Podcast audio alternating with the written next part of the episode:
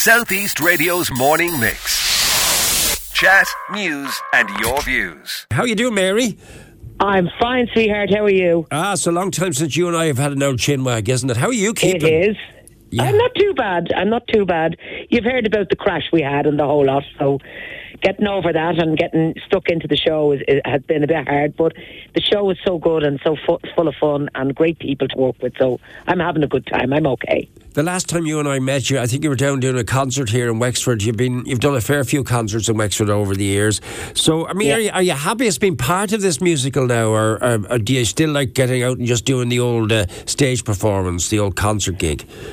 Oh, I love singing. I love going out on the stage. I love, you know, performing and, and doing my own shows and stuff. But doing something like this with a group of people, it makes it it makes it a tiny bit easier because you're not just on your own on the stage. You're out there and you have other people to depend on. And so if you're anyway nervous or you do something wrong, they'll catch you and they do something. So in that way, it's good. But there's nothing like standing on the stage on your own and performing big songs and getting the people to enjoy it. Yeah, I, I mean, I, I didn't want to glide over what you said about the crash. What happened to you?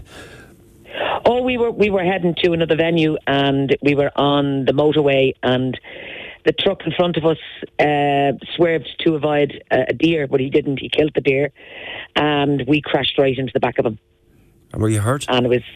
Um, yeah, I've got a very sore arm. Uh, some of the other girls bangs on their legs and their chest, but listen, we're alive, we're safe, and that's the main thing. And it could have been much worse. Yeah, surely could. And once again, talks about the pitfalls of, of travelling from gig to gig, doesn't it, when you think of it, Mary? Yeah, exactly. Yeah. All right, can we get, get back to the main reason you and I are now, now that we know you're well and you're fit and well and you came through that accident, but we want to cheer people up a little bit. Who should go Yeah. see this show? Is this for men and women? We've been all over the UK, and the very first show I did wasn't very men at it. There wasn't any men at it. This one, we seem to be getting a good few men coming in with their wives. And while they're in the audience and we're saying something about hot flushes or mood swings, you can see them nudging the wife and saying, That's you. And she's going, Yeah, now you know, now you know. So they're, they're, they're coming a little bit more. But it is for both people. I mean, if you think of any marriage or any partnership, if the woman is going through menopause, the, partner doesn't understand.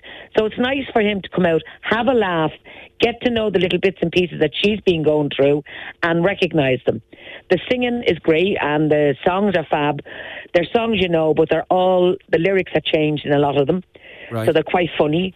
And there's a little bit of dancing going on now. When I say dancing, it's very little in, in my my behalf because of my old uh, arthritic knees. But I'm still up there and I'm shaking me stuff and we're having fun. It is a great concept and it's funny. There's four of you. So talk to me about the other three who are with you on the stage, Mary. Okay, well, I'm Earth Mother, which is a bit of a hippie. Then you have Housewife, who is a little bit shy and seems a bit ditzy, but is starting to come out of herself since she's lost her husband. Um, and then you have Soap Star, who never married, but had a very, uh, I, I suppose she had a, a very flirty life and, and never seen the, the need to get married. You've got Power Woman, who powered through her life doing businesses and stuff and missed out on an awful lot of things for her children. So you hear the story of her. You hear the story of four women who have different lives, but all at the end of it all comes together that they're all the same, that they're all searching for one thing and they're all going through one thing, the same thing, and they're coming out the other end happier, better off, and going on a lovely cruise together and getting to know each other again after five years. Um, you're coming to Wexford. That's the most important point that you want to raise. And you're coming in the That's month true. of May, is that right? In the month of May, the month of Mary, that's the, the month we're coming down there. Yeah. So we're, we're we're we're down there. We're going to have fun, and you know, I really do hope that a lot of people come to it, and and not because I'm in it or because we need people there. It's it's just a good play. It's good. It's fun. It's fast moving. You're not sitting there. You haven't got time to be bored. You haven't got time to actually you haven't got time to even scratch your head half the time because it's so quick but it's a good play, and I know they'll enjoy it, and we need it so badly. After the last three years, we need it, and also we need it for people to understand that the menopause is not the end of your life; it's just another chapter. I'm glad you mentioned that because one of the notes I have here in front of me says for for these four ladies, the menopause was not the beginning of the end, but the beginning of a beautiful friendship where love conquers and friendships never fail. So within these four characters, it's a journey of discovery. I take it. It is a journey of discovery. And also, at the end of each show, you'll see a lot of people in the audience crying, holding each other's hands, and especially friends and mothers and daughters, holding each other's hands and, and standing up to it, give us an ovation, but tears in their eyes. And of course, little old whingy me always has a whinge at the end of it when I see the crowd after enjoying themselves, and especially after doing uh, when I feel I've done a great job and and you know made people happy. And how are you nowadays? Uh, like, like, we all know how you were initially discovered.